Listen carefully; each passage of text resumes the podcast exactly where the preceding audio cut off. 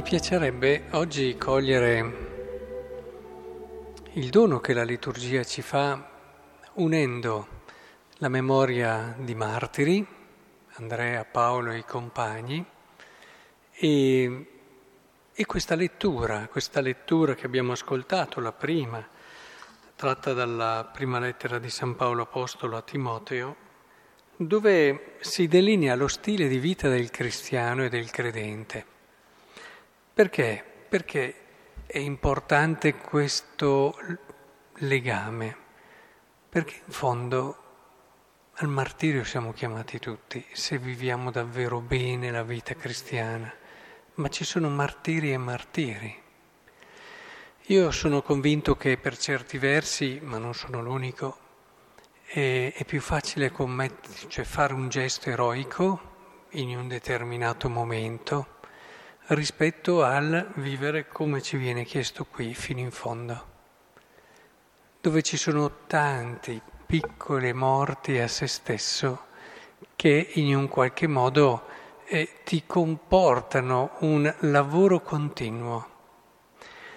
Credo che sia molto importante riscoprire quella sapienza che c'è stata per tanti secoli nella Chiesa, che andava sotto il titolo del martirio del quotidiano, perché se intendiamo bene l'annuncio del Vangelo, se intendiamo bene la chiamata che abbiamo ricevuto, certamente non possiamo non mettere questo come termine della nostra vita.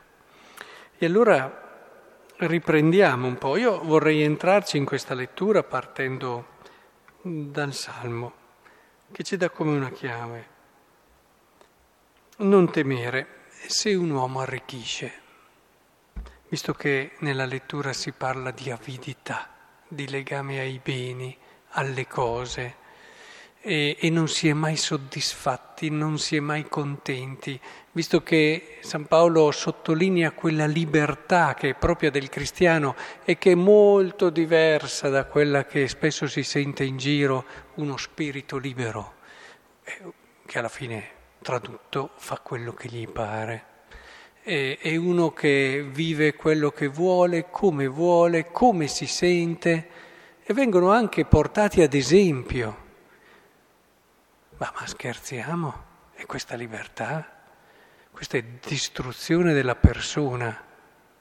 Queste persone ti appaiono in un certo modo, ma non sono mica felici. Eh? E in questo senso credo che sia molto importante invece cogliere che libertà ci ha donato il Vangelo.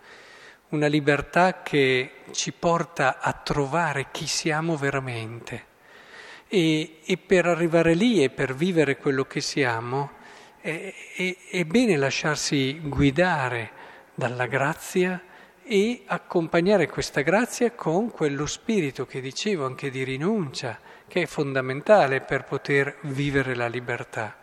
Se no la tentazione, ad esempio, di, dice qua, maniaco di questioni oziose, no? ognuno ha le sue fissazioni e perde poi la libertà quando è troppo attaccato alle sue... Eh, eh, si dice no, che ogni persona ha la sua passione, c'è proprio lì, cioè ognuno di noi a volte ha quelle cose dove è importante che abbia anche un certo distacco, una certa libertà. E così lui parla dell'orgoglio. Eh. L'orgoglio è un qualcosa che ci accompagna un po' tutti e che muore un quarto d'ora dopo di noi. Evidentemente anche qui discussioni inutili. Quando ci si attacca a delle discussioni, ma se non sai anche riunire e non ci molli, poi lo mascheri anche per amore della verità, perché è giusto che, ma tante volte invece è proprio il fissarsi su una determinata cosa e non mollarci per partito preso. Da ciò nascono invidie, litigi, maldicenze. Rinunciare a una maldicenza, intendiamoci, detta con intelligenza, eh? di quelle dove magari si parla bene per far passare poi una conoscenza, un dato, che così che l'altro lo impara e allora avrà un'idea meno bella dell'altro. O così anche litigi, quando non ci si molla o non si riesce ad accogliere un'altra persona, le invidie poi che sono radicate in un non volersi bene alla fine, perché quando ti vuoi bene sai quella che è la tua ricchezza, non invidi niente e nessuno. Quando vi viene e vi sorge un sentimento di invidia, correte subito a dire devo lavorare di più sullo scoprire chi sono, su quello che è la bellezza, la ricchezza, la risorsa del mio esserci nel mondo. Probabilmente non l'ho capito bene.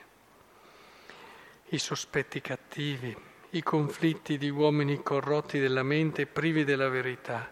E poi entra tutto il fatto del beni, no? che vogliono come un guadagno, poi c'è l'avidità. E, e anche qui è interessante, perché io mi sarei aspettato, non so voi, quando dice, eh, certo, la religione è un guadagno, e, e mi sarei aspettato, è un guadagno perché ti fa vivere una vita bella, ti fa essere nobile di spirito, ti dà una speranza. Invece questo qua dice, la vita è un guadagno, purché tu sappia accontentarti. È interessante questa cosa, non esce dalla sfera materiale, è molto pratico, è molto concreto. Dice ci vogliono anche queste cose, però impara l'arte dell'accontentarsi. È una cosa su cui io riflettevo molto, se era più facile a volte rinunciare a tutti i beni o era, se era più difficile rinunciare a tutti i beni o saper gestire con sobrietà ed equilibrio quelli che hai. Vinceva sempre il secondo, tutte le volte che mi ci mettevo a riflettere, molto più difficile perché è un continuo dover rinunciare ed accontentarsi. E, e allora andando avanti, appunto volevo metterlo all'inizio, alla fine non metto la fine perché dice non temere se un uomo si arricchisce, se aumenta la gloria della sua casa. Quando muore infatti con sé non porta nulla, ne scende con lui la sua gloria. A proposito dell'accontentarsi, quello che serve, dice qua, avere di che mangiare, eh? avere quello che serve per la vita di tutti i giorni, con semplicità. Ecco perché l'avidità, quando si desidera troppo, è la radice di tutti i mali. Questa è una delle affermazioni più chiare, più famose della scrittura che dobbiamo sempre considerare e tenere presente. E non c'è solo, in questo caso possiamo dirlo, l'avidità di cose, ogni tipo di avidità.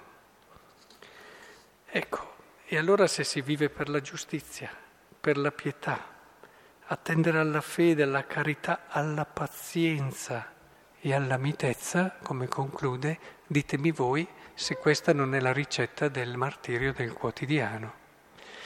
Ecco allora che il Signore ci aiuti in questo, semplici, semplici consapevoli di essere stati amati, scelti da Dio, consapevoli della grande nostra speranza che ci guida, che ci conduce, liberi, perché queste cose rendono liberi.